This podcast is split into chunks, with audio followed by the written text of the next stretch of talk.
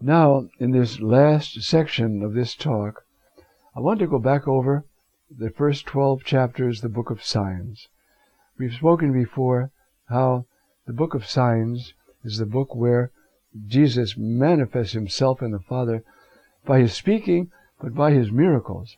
And there are seven signs in the book, in the book of signs. If we were having a class where I could hear you, I'd say, tell me what they are. So stop and think now. I'm going to go over them slowly so you can try to get ahead of me.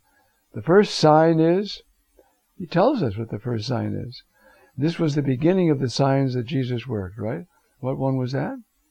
Cana. That's the first sign. And it announces Jesus as the one who has wine, not water, for us to uh, be refreshed by. Okay? Then, that's at Cana. Then Jesus goes down to Jerusalem, and there, uh, he, I've, I've, skipped a lot of the prologue and so forth. Maybe I shouldn't. The prologue sets the thing, that's the whole gospel right there. Those first 18 verses, you see. Then we have the Baptist witness, and then all those titles of the Lord that are in those. Um, uh, Philip, we found the one who's written about. Peter, and Nathaniel, you other. All those titles given to those by to Jesus by the first disciples. I better go faster.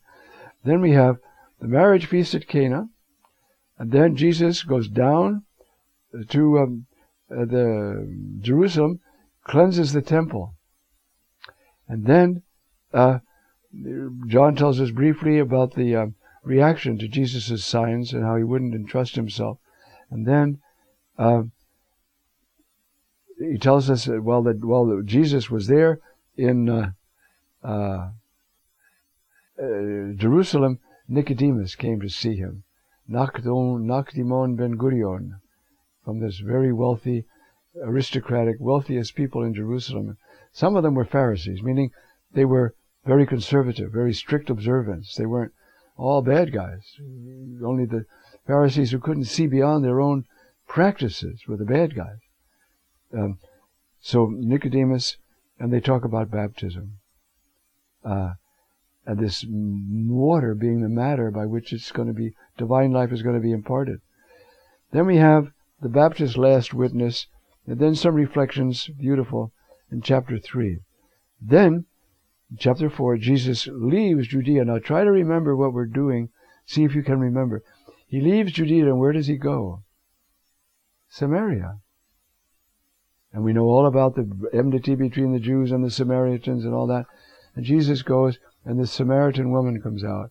Remember that dialogue? He's promising living water, and she finally gets it when he tells her everything she ever did, and she becomes the first apostle to the Samaritans herself. You see? And then, by that time, Jesus goes back to Galilee, and he performs another sign, the second sign, the curing of the royal official's son. He's in Capernaum, and the uh, sorry, he's in Cana, and the royal official is in Capernaum. Then Jesus goes back down to Jerusalem. You can see already that the disposition of the material follows a different idea. In the Synoptics, Jesus is up in the north, and he goes one time south to Jerusalem for his crucifixion and death and resurrection.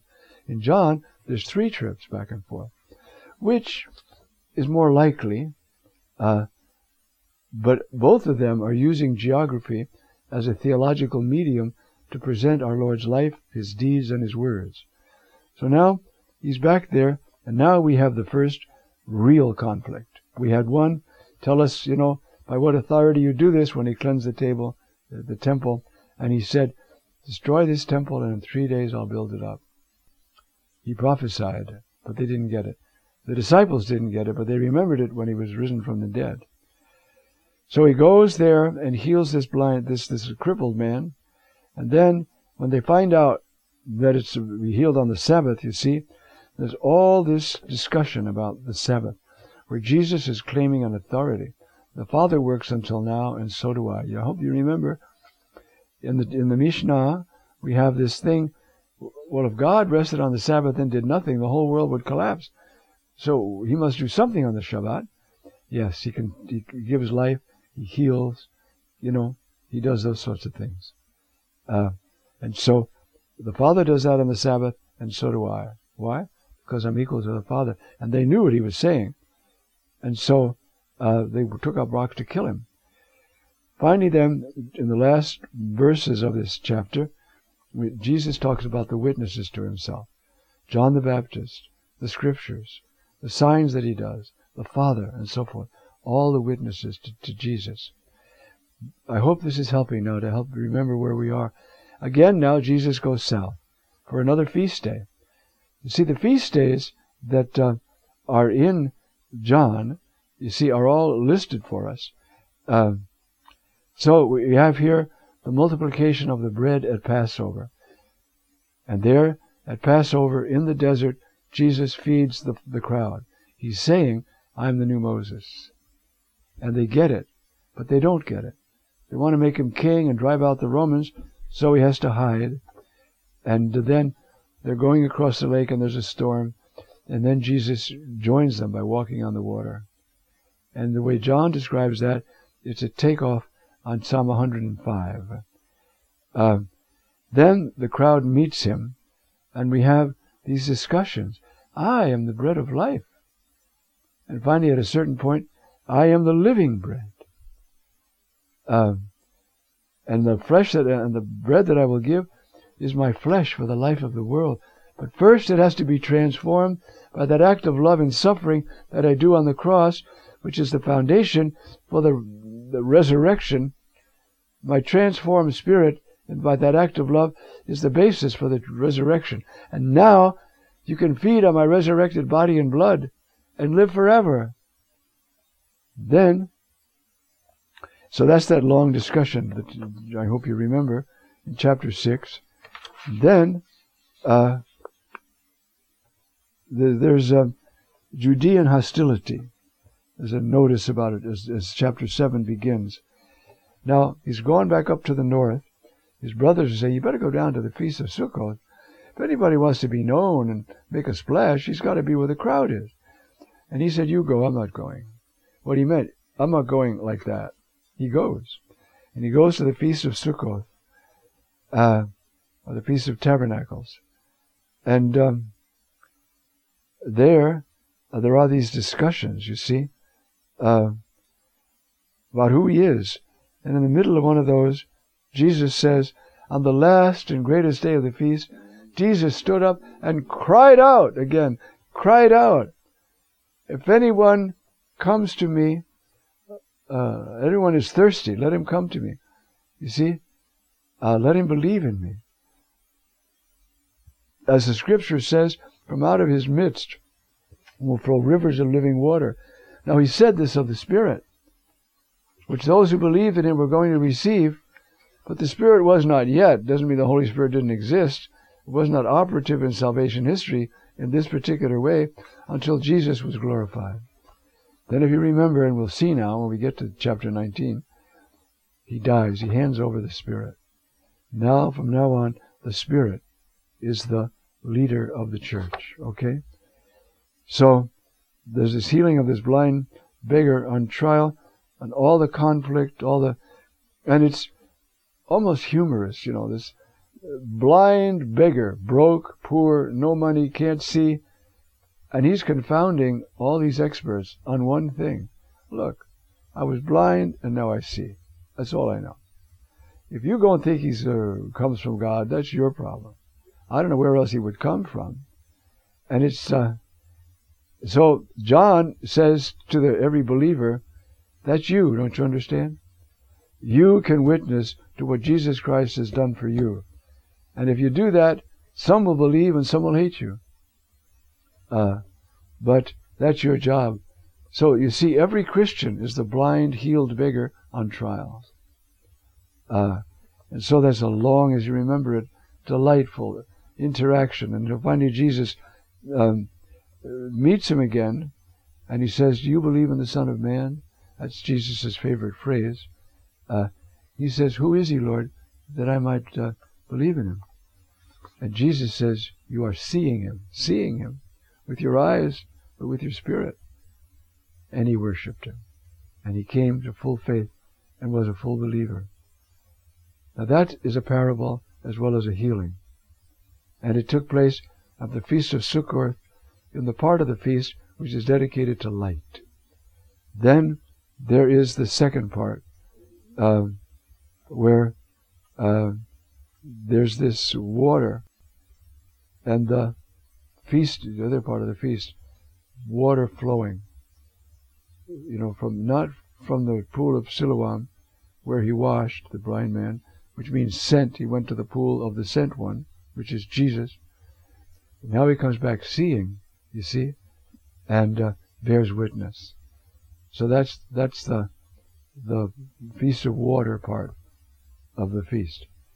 Then there's a speech by Jesus, being the shepherd and the sheep gate. Uh, yes, uh, again, and then finally, there's the, the another feast day, the uh, feast day of the dedication, where Jesus proclaims himself Messiah and Son of God, and they want to kill him. So Jesus, he's finished going back and forth to the north. He's down now. So he goes back across the Jordan where John was baptizing, sort of a closing the circle. Now he's back where John was baptizing. Then we have the last chapter of this is uh, before the, the last sign rather is the death and resurrection of Lazarus. And this is a long chapter, 57 verses the longest one chapter, I think, in John. And it's all about resurrection and life. Now, Jesus is going to raise this man from the dead after he's been buried four days. Why? To strengthen the faith of his disciples and to strengthen our faith.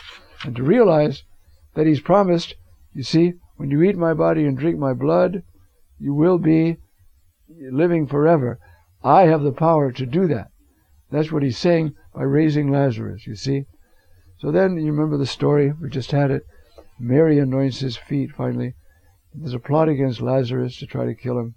As Augustine says, that's not too bright. If you raised him once, you could raise him again. I mean, what? I don't get it. And then Jesus' royal entrance into Jerusalem, but as a humble man from Zechariah and Zephaniah riding on a donkey.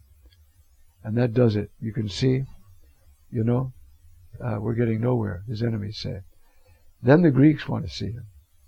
At that moment, when the Greeks, now the vocation of Israel is going to be fulfilled. In Christ, the whole vocation of Israel is going to reach out to the rest of the world. How does Jesus know that? He knows it divinely all the time, but in his human mind, because the Greeks want to see Jesus. So that's when Jesus says, Now the hour has come. And if I be lifted up, I will draw all to myself. And then there's the glorification.